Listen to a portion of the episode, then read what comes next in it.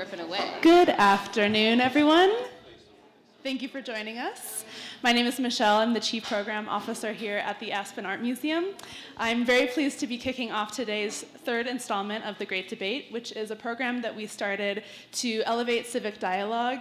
Um, I would like to thank very much the Question Education Fund for making this program free, our dear partners at Aspen Public Radio who are broadcasting this for us and moderating the event.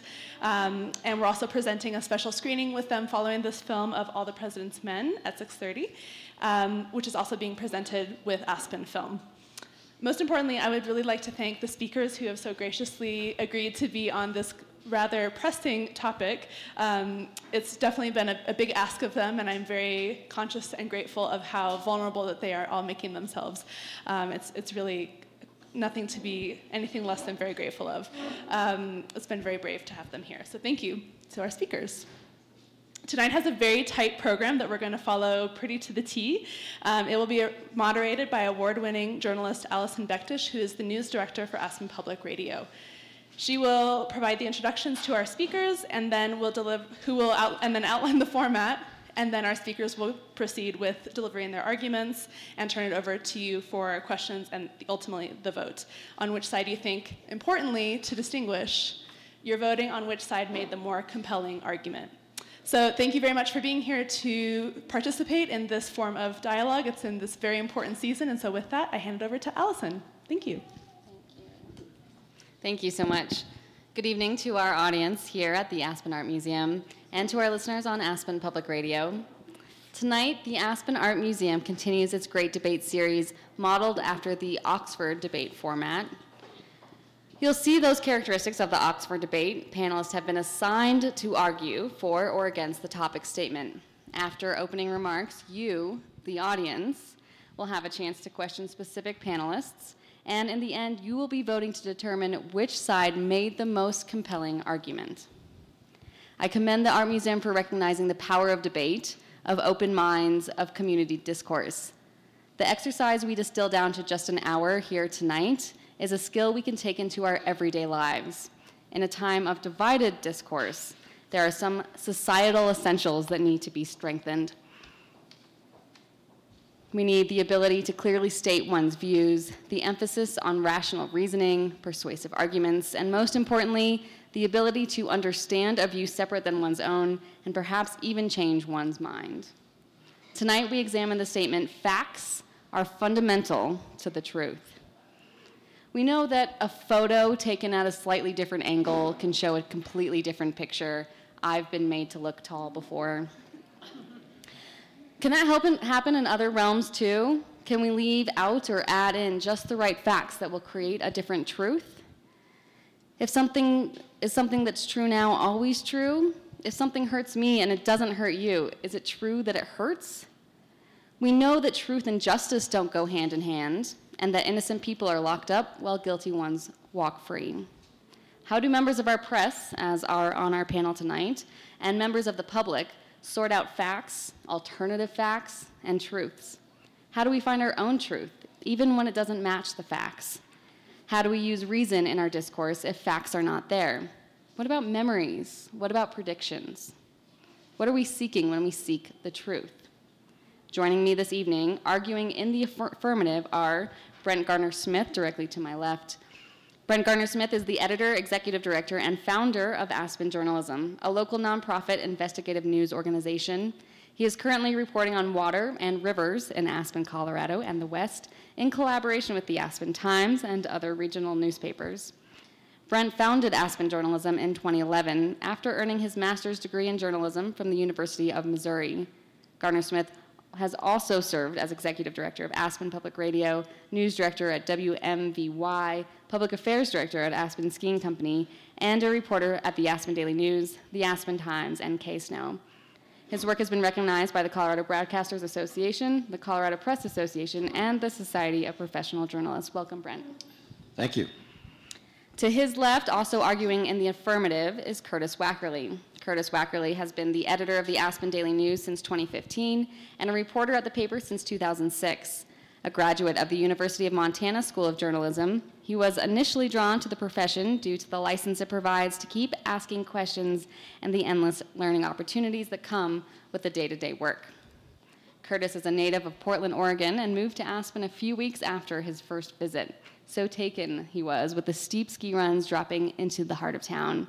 Curtis and his fiancee Erin, who works in marketing, are parents of a three month old boy, Nolan. Thank you, Curtis. Arguing against the statement, facts are fundamental to the truth, are Cindy Hirschfeld, a Roaring Fork Valley resident of 20 years. Cindy Hirschfeld is the editor in chief of Aspen Sojourner magazine. She's also a freelance travel, ski, and outdoor adventure writer who writes for numerous national publications, including the New York Times, Sierra Magazine, and Outside. A huge dog lover, Cindy authored a best selling guidebook, Canine Colorado Where to Go and What to Do with Your Dog. She lives in Basalt with her husband, Todd Hartley, who is the arts and entertainment editor for the Aspen Daily News, and their son, Griffin, an 11 year old aspiring artist. Welcome, Cindy. And David Krause. David has been the Aspen Times editor since February 2017. Before coming to Aspen, David worked for nearly 17 years at the Denver Post. He has helped coordinate coverage of major events, including the 2008 Democratic National Convention, and was part of the Post's Pulitzer Prize winning team for its breaking news reporting on the Aurora theater shooting. In his career, David has covered eighth grade football in Oklahoma and the Broncos in the Super Bowl. He has a degree in mass communications from the University of Oklahoma and a media history degree from St. Gregory's University. Thank you each for being here. We're going to get right to it. We have five minute opening statements from each of our panelists, beginning with Brent Gardner-Smith, who is for the proposition facts are fundamental to the truth. Thank you, Allison, and thank you to the Art Museum for putting this debate and discussion together about facts and the truth.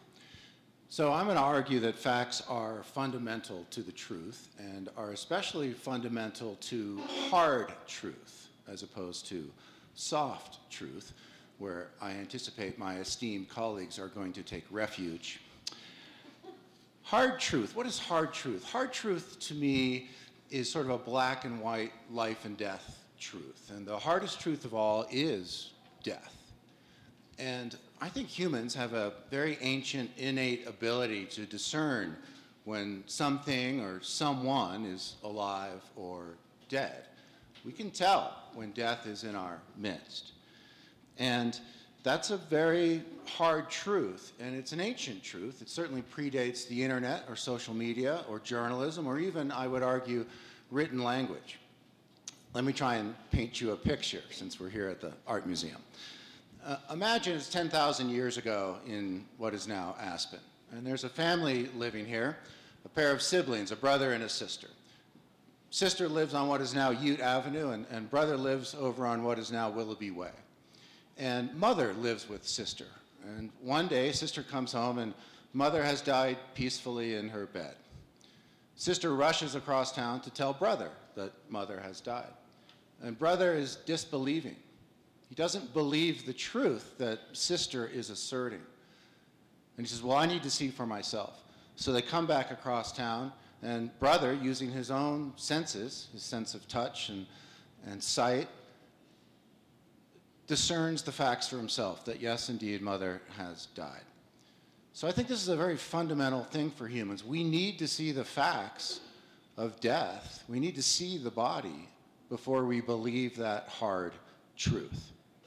Now, I know that's a grim illustration, but I do think it bolsters my argument that facts are fundamental to hard truth.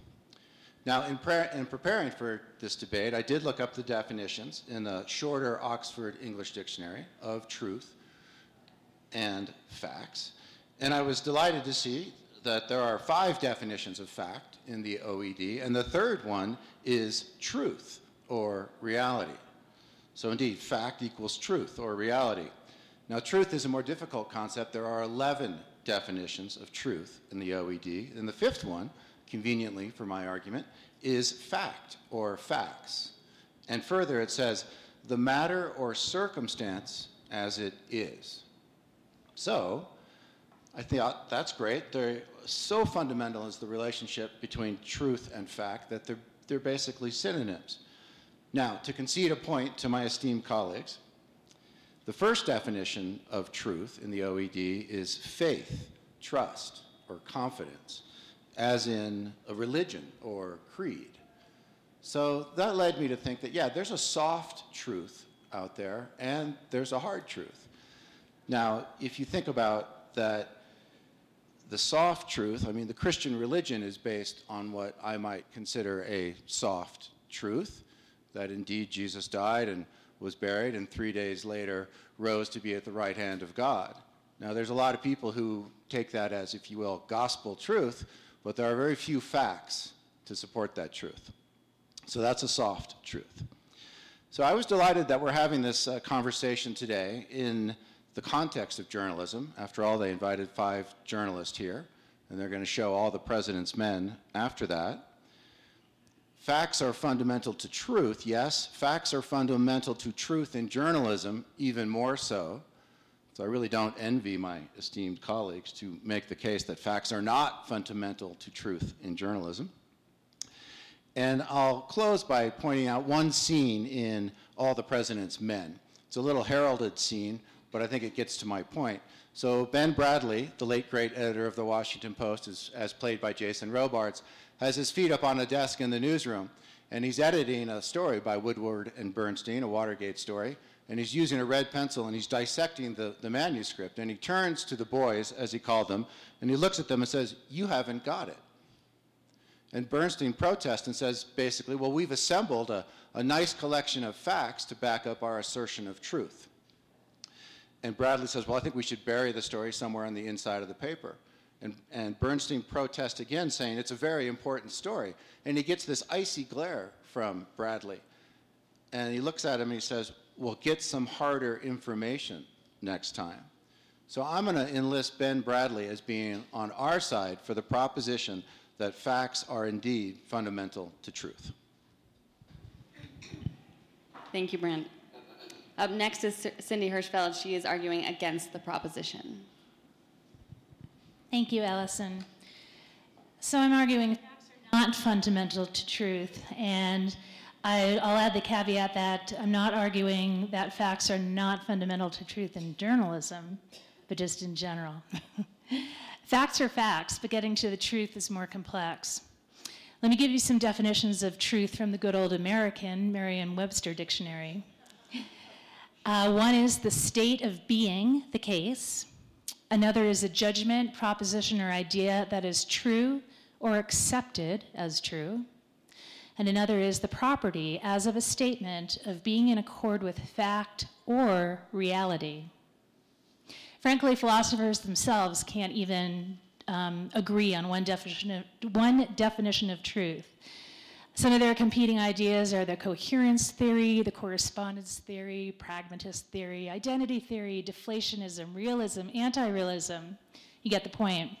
In other words, truth is not one dimensional, it's not black and white, it's at least 50 shades of gray. At its most basic, there are two types of truth objective and subjective. Objective truth corresponds to facts in, in the way that we traditionally think of backing up a statement. So, for example, we are sitting on the top floor of the Aspen Art Museum right now. Subjective truth, or what Brent referred to as soft truth, I believe is equally as valid. An example of that God exists. Truth can also come from belief when what you believe becomes the truth for you. If you see the world one way, that will become your truth. For example, if you believe that most people are kind and loving, then you'll perceive most people as kind and loving in your interactions with them. That has become your truth, and it's based on your perceptions, not any provable fact. Or what someone sees as one dog's playful bark as a threatening snarl to another person. British philosopher Julian Baggini, whose book is A Short History of Truth, wrote in the Times Literary Supplement last year Truth is rarely, if ever, a simple matter of getting the facts straight. History, for example, certainly demands factual accuracy, but it, that in itself is not enough. There is also the question of which facts are made salient and how they are understood. For example, take colors.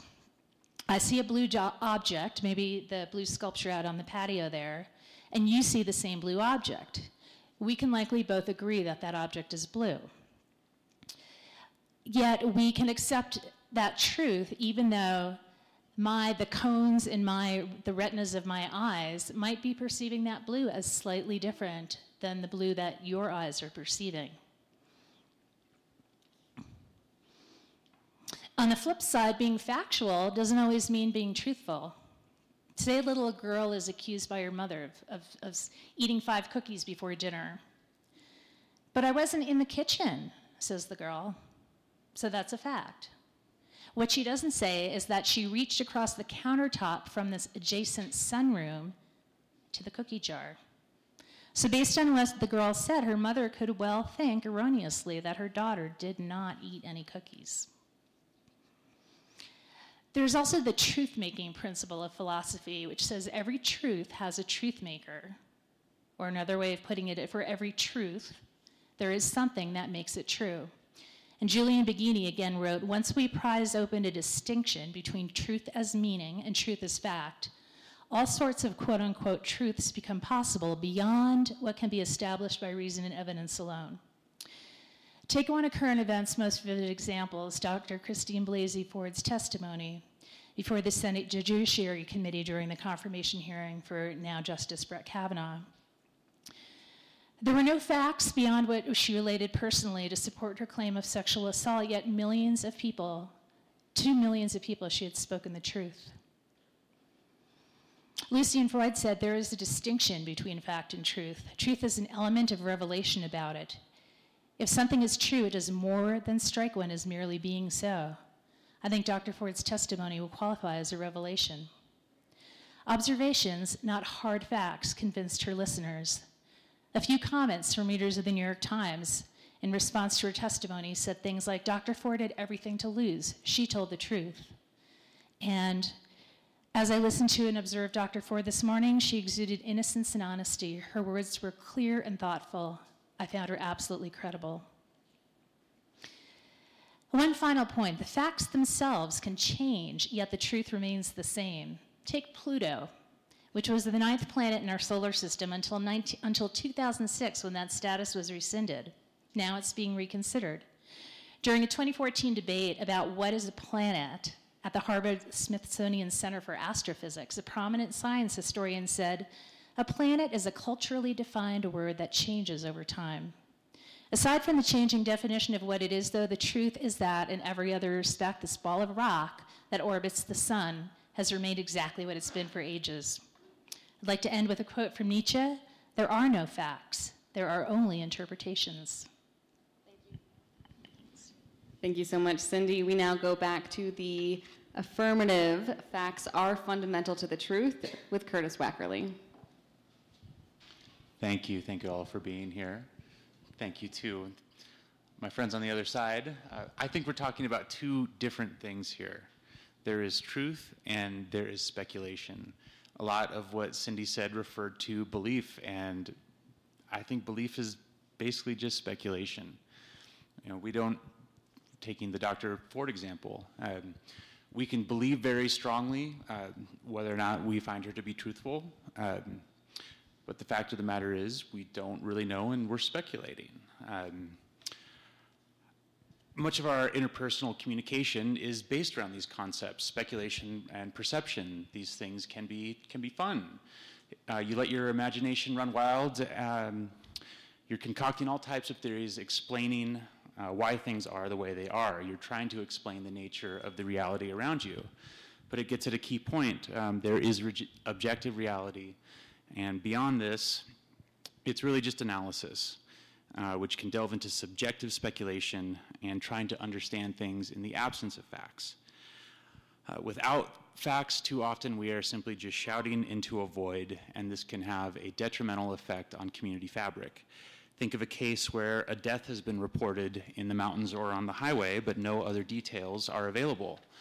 People are left to worry and wonder, uh, sometimes proposing irresponsible theories until a factual statement from those in a position to know is made that explains what happened and to whom. Uh, for journalists, historians, and scientists, our jobs revolve around advancing the objective understanding of reality, clearing the ground that was once occupied by speculation and planning it with facts. Uh, journalists around the globe spend their days corralling these powerful human instincts towards interpretation and speculation and, and trying to find the facts to back it up. Uh, we probe, we pry, we ask questions, we track down the documents because at the end of the day, speculation can lead you down a path, but it is just not enough. Uh, there are so many examples I could speak to of needing the facts to get to the truth. Um, one example uh, that, that comes up from, uh, from my background uh, goes back to the spring of 2017, a story we were working on uh, surrounding the redevelopment of the Lift 1 neighborhood and, uh, and a new chairlift. Um, there was a lot of speculation going around at the time. You had two developers who were at odds with each other. Um, you know, there was no consensus on where the new lift should go. Uh, one group that was, uh, that was down at the bottom of the hill, uh, they claimed to be in favor of bringing the lift closer to them down the hill, and they claimed that the, uh, the other guys were trying to scuttle that. Um, there wasn't really anything to back that up. That was just an assertion. Um, you know, trying to understand the motivations of, of others typically falls into this realm, and you can't really ever ever do that. You can't know what's going on inside someone's head. Um, but, but you can find the factual points that, that are going on out, outside in the real world. Um, you can find factual data. And uh, in this case, it was suggested that there, in fact, had been a study that the ski resort operator had looked at this issue and had determined that a new lift further down the hill would be technically feasible if only the landowners would co- cooperate. Um, it turned out the study uh, did in fact happen, but it had been, been buried. Uh, it never saw the light of day at the time of its creation. Um, but we had heard that this had actually happened, and we were able to confirm it. Um, there were records. We were able to find those. And once that objective set of facts was on the table, uh, the whole tenor of the conversation changed. And a year later, uh, after elected officials had forced, forced the parties to get together and figure out how to make such an outcome technically possible, we had this kind of kumbaya moment where the developers uh, all got on the same page with the ski company and they all said, we're going we're gonna do this, we're going to make it a reality. And we're now working through the technical details. Um, and you know, we're likely to see this lower chairlift happen. Uh, it strikes me as unlikely that we would uh, be here without the right fact coming out at the right time, speaking to a fundamental truth, which is that this was possible, and it kind of cut through all the speculation. So that to me uh, definitely demonstrates how facts are fundamental to the truth. Thank you, Curtis. You are listening to the Great Debate at, live at the Aspen Art Museum. If you would like to come join us, David Krause will be speaking against the proposition, which is facts are fundamental to the truth. David. Thank you, Allison. Thank you, everybody, for being here. This is a difficult conversation for us as journalists, so I will say that at the front, and it took me a little bit of time to put my head around it. Um, but as I um, did a little more research and kind of went back on my theology and philosophy uh, background uh, in college, uh, I really started to examine the word truth. And so, as uh, Cindy said previously, truth can be subjective, the truth can be personal. It does not have to be based on fact. We've defined truth as something we believe in in our core. To that end, the argument facts are fundamental to the truth is not a legitimate statement to us because what someone believes to be truth ultimately is multi-dimensional and not based solely on facts. Focusing on the problem with this statement is the word fundamental. That's what we are here to really determine. Are they fundamental? There are facts that are essential, uh, are the facts essential nature of how we form our truth? No, I do not think so. Think for a minute. When was the last time you heard a friend or a family member at the end of a discussion say, People will believe what they want to believe? and then you both shrug and you shake your heads and you agree to that statement? Or what about the idea of, well, we'll just have to agree to disagree? I find myself saying that a lot more as I get older than I used to, frankly. You're both looking at the same issue with the same facts, you're looking at a report, and you're seeing something completely opposite. We see that in the op ed pages of our newspapers. Is that based on fact? Facts are statistics, like Curtis mentioned, and they're data, but truths play to our sense of something being right. When faced with a dilemma and we seek advice, what do we hear most often from our friends and our mentors who help us guide to our final decision?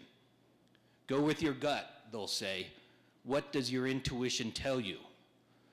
Those are societal questions whose final answers ultimately are not ground in belief and are ultimately are ground in belief and feeling and not in facts. What facts might be present will be disregarded in the final answer to seek a person's truth. Here's a simple example. Simple example. Here's the fact it's 32 degrees outside. There's no denying that's a fact. We have it on record, it's official data. There's no alternative notion. I say, man, it's cold outside. You say, it's not cold at all. It feels great. These both come from the fact of 32 degrees, but our truths of degree of cold are founded in our belief of what cold is, not what science tells us it is. Here's another example, even more subjective for those music lovers out there. Let's break down a performance. We see the sheets of music and the lyrics as facts.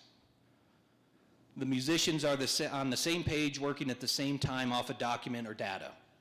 But the truth is what the singer gives the listener when she's brave enough to open up and sing from the heart. None of these questions suggest facts are fundamental, are the foundation to our truth. These ideas suggest at the end of the day, society feels facts are not essential to support their beliefs or their truths. They will hold true what they think is right, whether logic tells us that or not. Let's look at America's most famous quote about truth, brought to you by the Declaration of Independence. We hold these truths to be self evident that all men are created equal with certain unalienable rights, that among them are life, liberty, and the pursuit of happiness, and so on and so on. Think about that modifier, self evident. These statements do not require proof. These truths, oh, I'm supposed to stop. And we are out of done. time for David Krause, but you might have time to sneak something back in. And I'm I'll glad you in brought in that quote because I was going to use it and didn't turn to the declaration. Now we want to open it up to the audience. You can ask anything you want to any of the panelists. If you have something for one specific panelist, that would be best, and then we can get some rebuttals in if need be. We are trying to get to the heart of the matter. Are facts fundamental to the truth? Who has a question?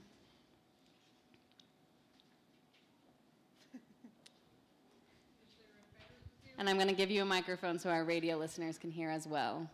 I'm sorry, I didn't hear all that. Uh, my name is Connie Harvey. I live here.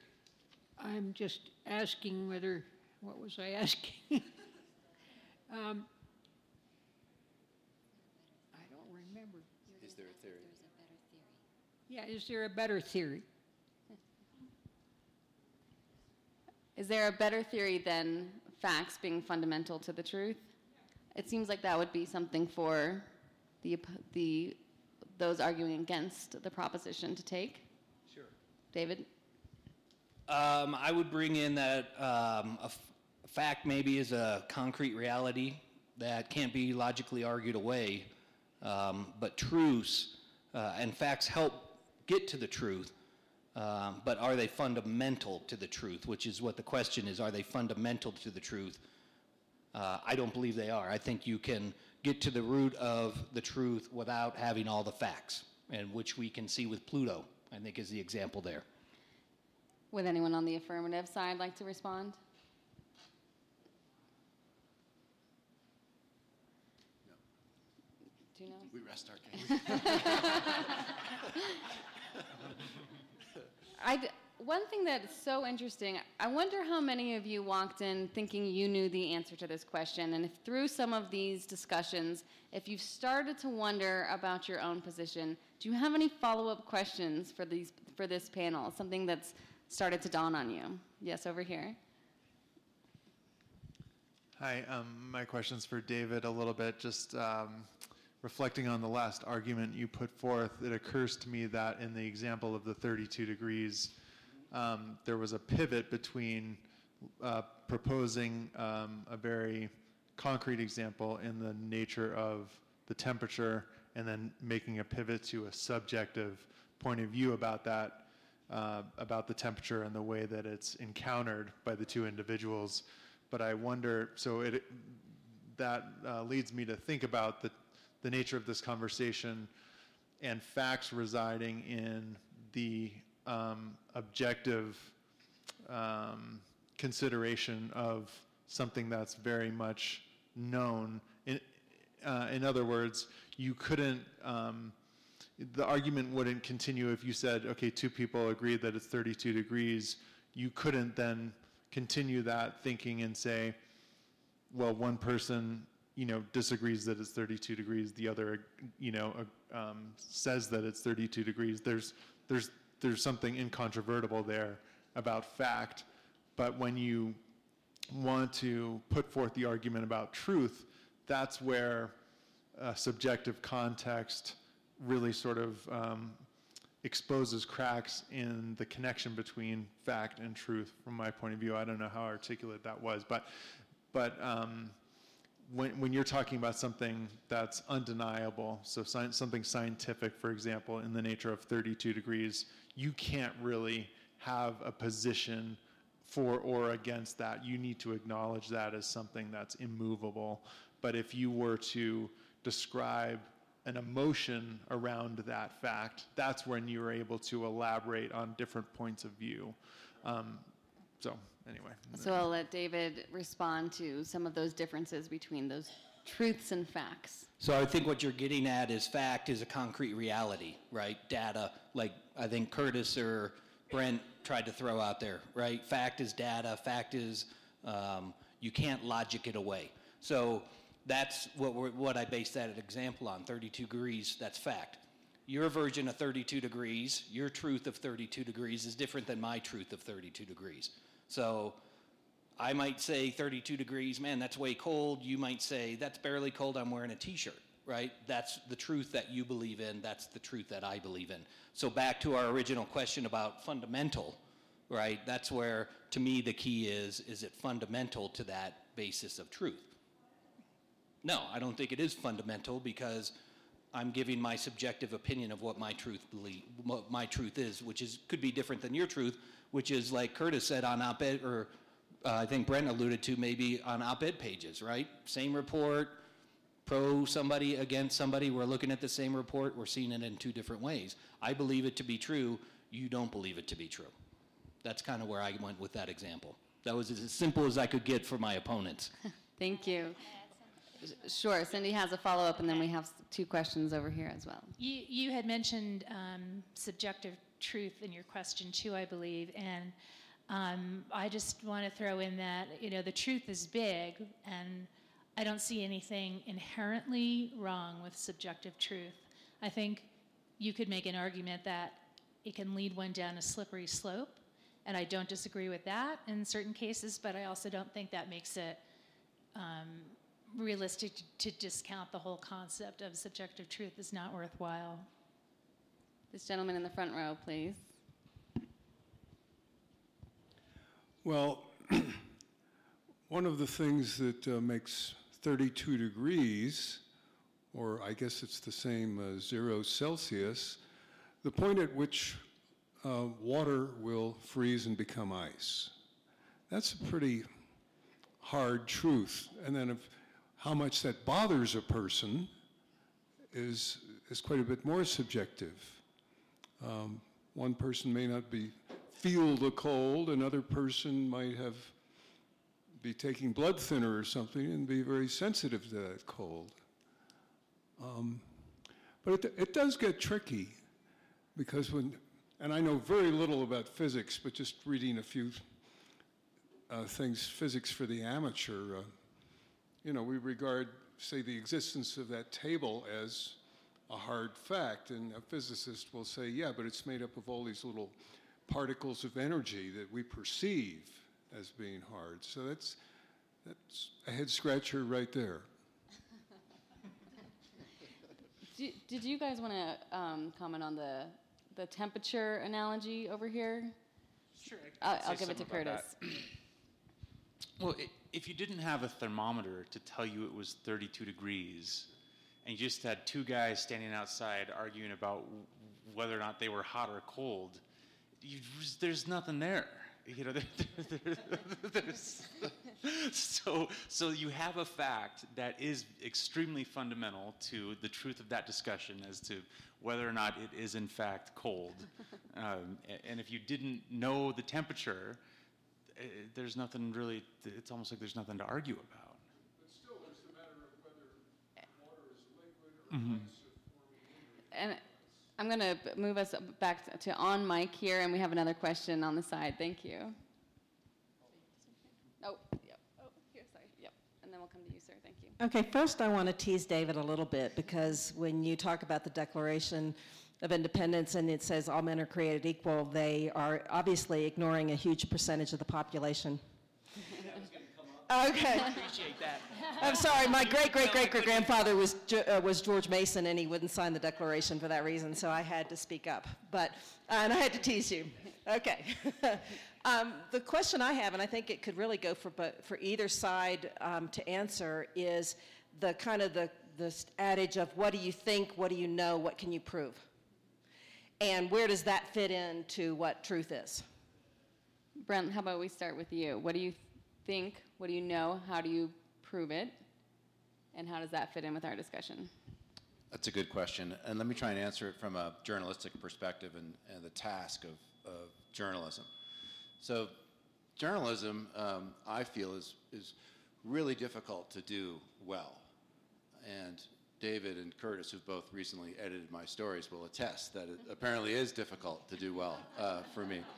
Um, um, but it's a real uh, pain to, to do a good job as a journalist because your challenge is to go out and, and find out what is true to the best of your ability and then to assert that truth uh, to a reading public or a listening public uh, without over asserting that truth. And all you have at your disposal um, to try and prove out that truth are the facts that you've gleaned from your reporting. And facts are very uh, sort of stubborn things, ultimately. They either are, something either did happen or it didn't. And uh, we spend a lot of time as, as journalists uh, being lied to, frankly, because um, people often don't want to tell us the truth or the facts of a situation. I think we're lied to more than anybody but doctors when they ask the question, how much alcohol do you drink a week, right? that probably doesn't get a very honest answer. Uh, so as a journalist, you learn to sort of filter through of, well, what am I being told and is it true or not? And you often, of course, have to go out and, and ask another source, hey, is that true? Did that happen? Can I document this fact? Um, so I just think as a journalist, you gain a um, sort of exquisite appreciation for facts and how important they are to trying to um, defend the truth that you're asserting. Did that answer the question? Was I even close? No, that was great. Okay. d- does this side, do you, ha- do you want to take a stab at that as well? I might wait until the closing argument. Okay. We, yeah, we have another audience question right here.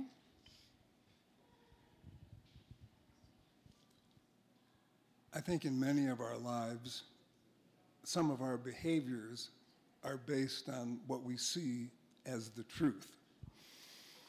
167 years ago, we had groups of people, on the one hand, who thought it was true that it would be okay to own another person and make them a slave. Another group thought the truth was just the opposite. And I'm wondered, I'm wondering whether any of the panelists, maybe we start with Brent, think that there were any facts uh, discerned by either of those groups in uh, formulating the truth they saw as they were going to war. So as the microphone comes back to Brent, you are listening to the Great Debate live right now at the Aspen Art Museum on Aspen Public Radio. Thank you, Brent. Would you try and clarify that question for me?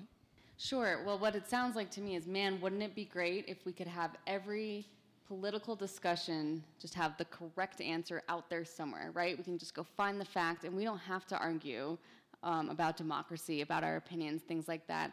For example, um, when our entire country was debating slavery, were there facts that both sides were using? Could there have been facts that were sought out that for either side to use in order to have not had to go into civil war, for instance? I see. Am, am, is that correct? Okay. Or were people using facts to support their case? It's a really good question. I have personal difficulty believing that anyone in their heart and soul genuinely thought that it was okay in the eyes of some divine ruler or higher power to enslave another human being. I think the practice was probably defended, though, in the context of cultural norms and traditions and beliefs. But I, I have to go with I don't think anyone ever thought that was okay uh, deep down in their soul. Um, but I think it does get to the point that uh, about subjective truth and belief that indeed one can be so immersed in a given context that they do um, maybe overlook some fundamental hard truths and embrace a, a, softer, more subjective truth out of perhaps convenience or, or again, just cultural belief. David, it sounds a lot to like that phrase that you use that we say to each other trust your gut. Go with what's Go your with truth. your gut. Right, I was furiously writing down notes when Brent was speaking because I think this gentleman plays to our idea that truth, uh, these their truths on slavery were not based on fact at all. Right, there was no fundamental reasoning for their their their truth.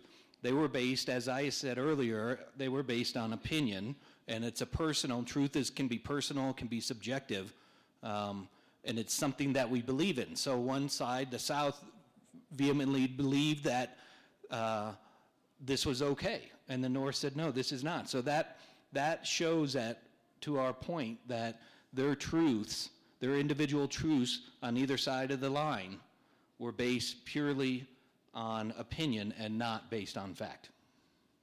Back to Brent. I guess I'd rebut that there are very few facts that one could marshal to suggest that slavery was okay. Do we have more audience And questions? so if, if there were facts put forward on that, you'd have to come up with another truth. Hmm. Thank you. We have one in the back, the lady in the red. Thank you. That's why we're journalists and not attorneys, I think, David. I'd like to see both of you, both sides, address this question from the question about climate change and the debate going on. Because it seems to me that, I mean, to me, the facts are undeniable about climate change and the, what's causing it. But I think that people have a perspective which they consider their truth, but it's not based on fact. So I'd like to hear your perspective from the subject of climate change. Thanks. Cindy, can we start with you? So uh, maybe a modern day, there's two sides to uh, a, a political, what's become a political issue in climate change, um, where there are facts laid out, yet the truth is still up for discussion. So I'll take a, a close to home example of that in um, advocating for climate change. My husband, for some reason, likes to question some of the scientific facts. And he thinks, well, because we can't see them, you know, scientists speculate all these things. How do you ever prove that it's true? Yet, when I tease him, well, well, you're just a denier, he says, no, no, no, I'm not. You know, what is, there's no downside that comes from advocating for climate change. So I would say he, he's in favor of climate change, but he's not relying on what others of us might consider as facts to arrive at that position. That makes sense? I think this is a perfect example illustrating hard objective truths versus subjective belief. Uh, there, there are so much data demonstrating that this is happening, that the world is getting warmer, that we're pumping carbon into the atmosphere, that it's having these effects. Like, there's a very clear cause and effect, uh, but some people just won't accept that because of their beliefs. And it, it, it's, it's a perfect example of, of ignoring facts and, and having a set of beliefs in the absence of facts. Brent? I, I would add to that that uh, as a journalist, you're often challenged with, well, what do I say about climate change or global warming? Do I have to, when I use the phrase, put in a, an afterthought that, well, some people don't believe it? And I have made it my own mind as a journalist that it's a fact. It's caused by humans burning carbon. And so I've just started going there as someone who works uh, diligently to present the truth. There was an article that I wrote that was in the Aspen Times yesterday, and it had the sentence or the phrase, water supplies are dwindling due to global carbon burning.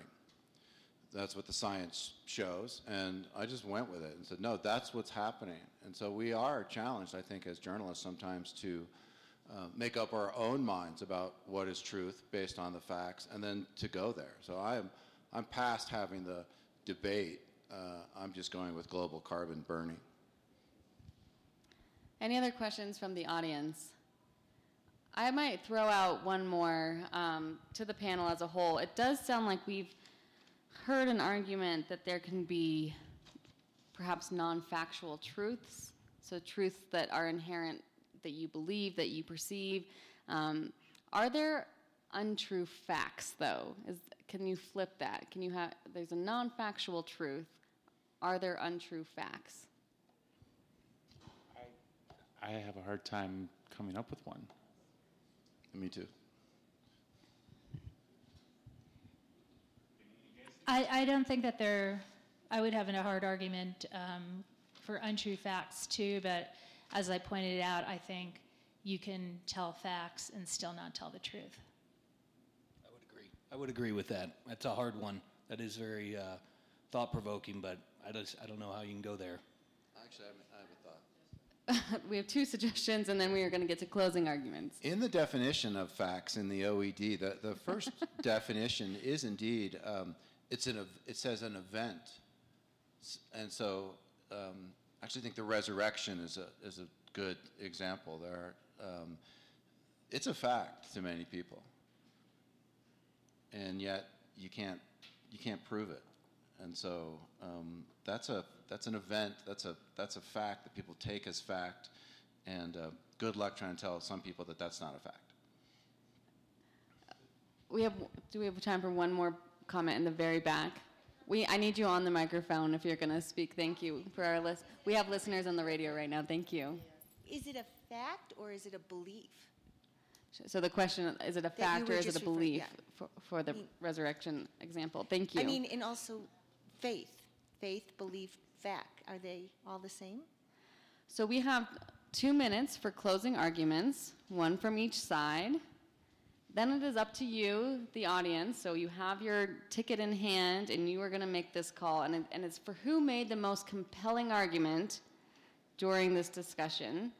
We will begin, do we know, sorry, who we will begin with for the closing arguments? I'm happy to go. We're going to go with the, uh, the, those arguing for the proposition facts are fundamental to the truth. And we have your closing arguments now. I think to summarize the arguments that Curtis and I have made, we would say the following that without facts, we are speculating on reality. We need facts to deal with truth. We need facts to define the truth, and we need facts to handle the truth. And it's an ancient, innate thing that, that we have as, as humans. We need to see the evidence before we believe certain things. And um, I would also suggest that um, all of this depends on how you define truth, but facts are much more easily defined than truth. And I'd also say that facts themselves are elusive and they take a, a great deal of, of tackling and, and work to be able to state a fact precisely and, and in the right context.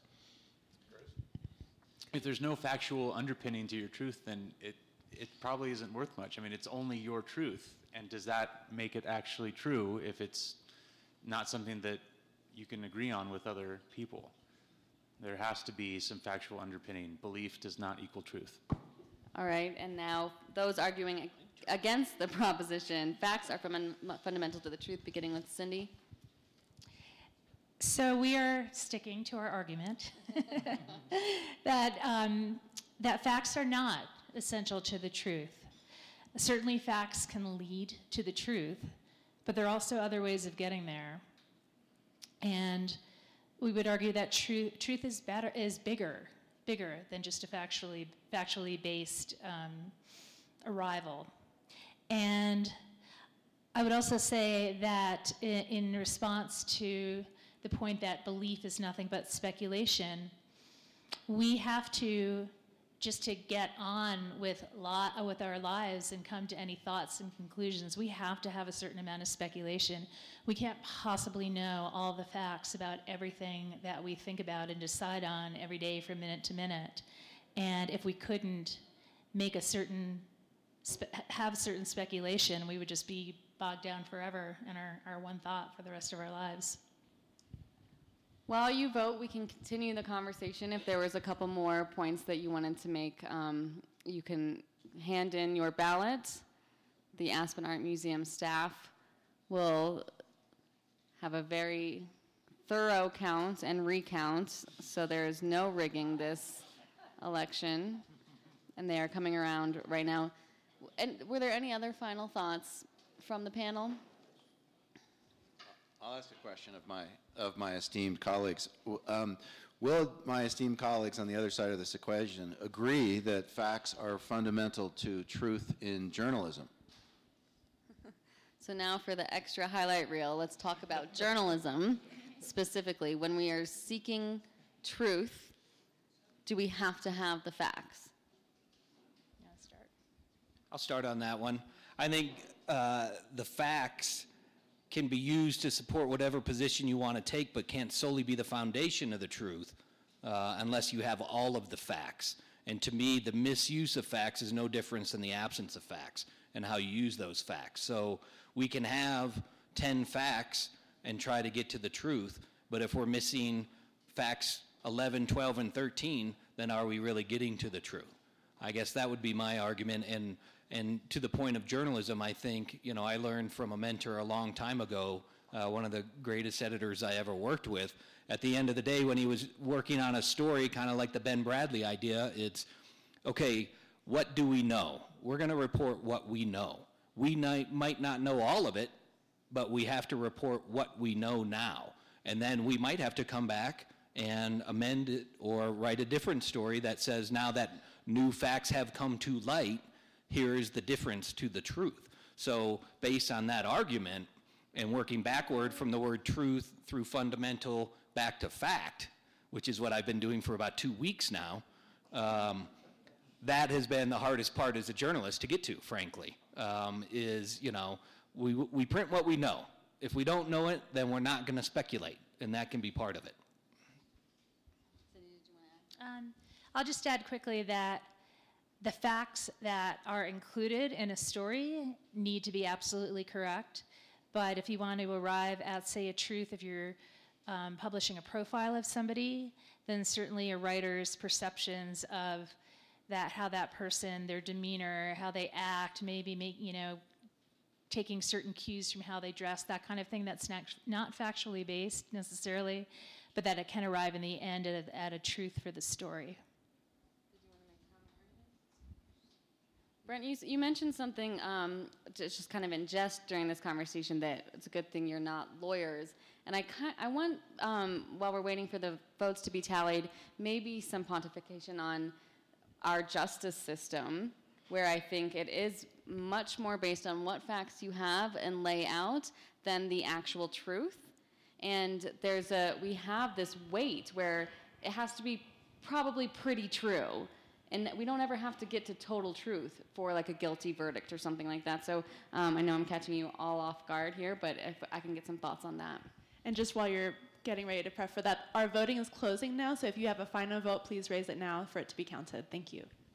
Well, my joke about David and I not being attorneys was more a reflection that perhaps neither one of us are, are very skilled uh, advocates for a position, and I and I think that's because of our newsroom background and disposition. Uh, as a journalist, you constantly have to be asking not only do I have it right, is this right, but um, what's the other side? What's fair?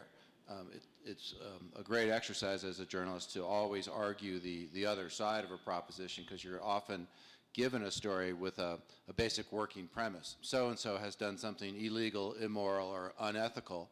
Um, and you always have to say, well, wait, is that really the case? Are there um, mitigating circumstances? Do I know all the facts? Maybe that's not fair. Are we really being fair to this particular uh, situation? And, and, lawyers are not necessarily trained to be fair, they're trained to be um, advocates. And it is interesting that the justice system does uh, depend upon who made the most compelling argument with a given set of facts.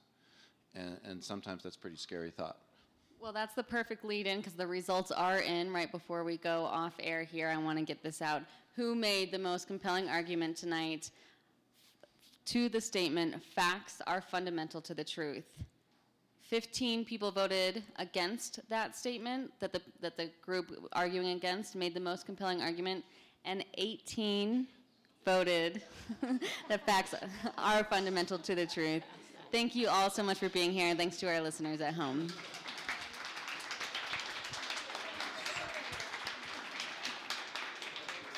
And adding in our gratitude again from the Aspen Art Museum, thank you so much for all of the courage and strength and veracity that it took to be up here today. Um, we have a small reception if you'd like to speak with our, our panel.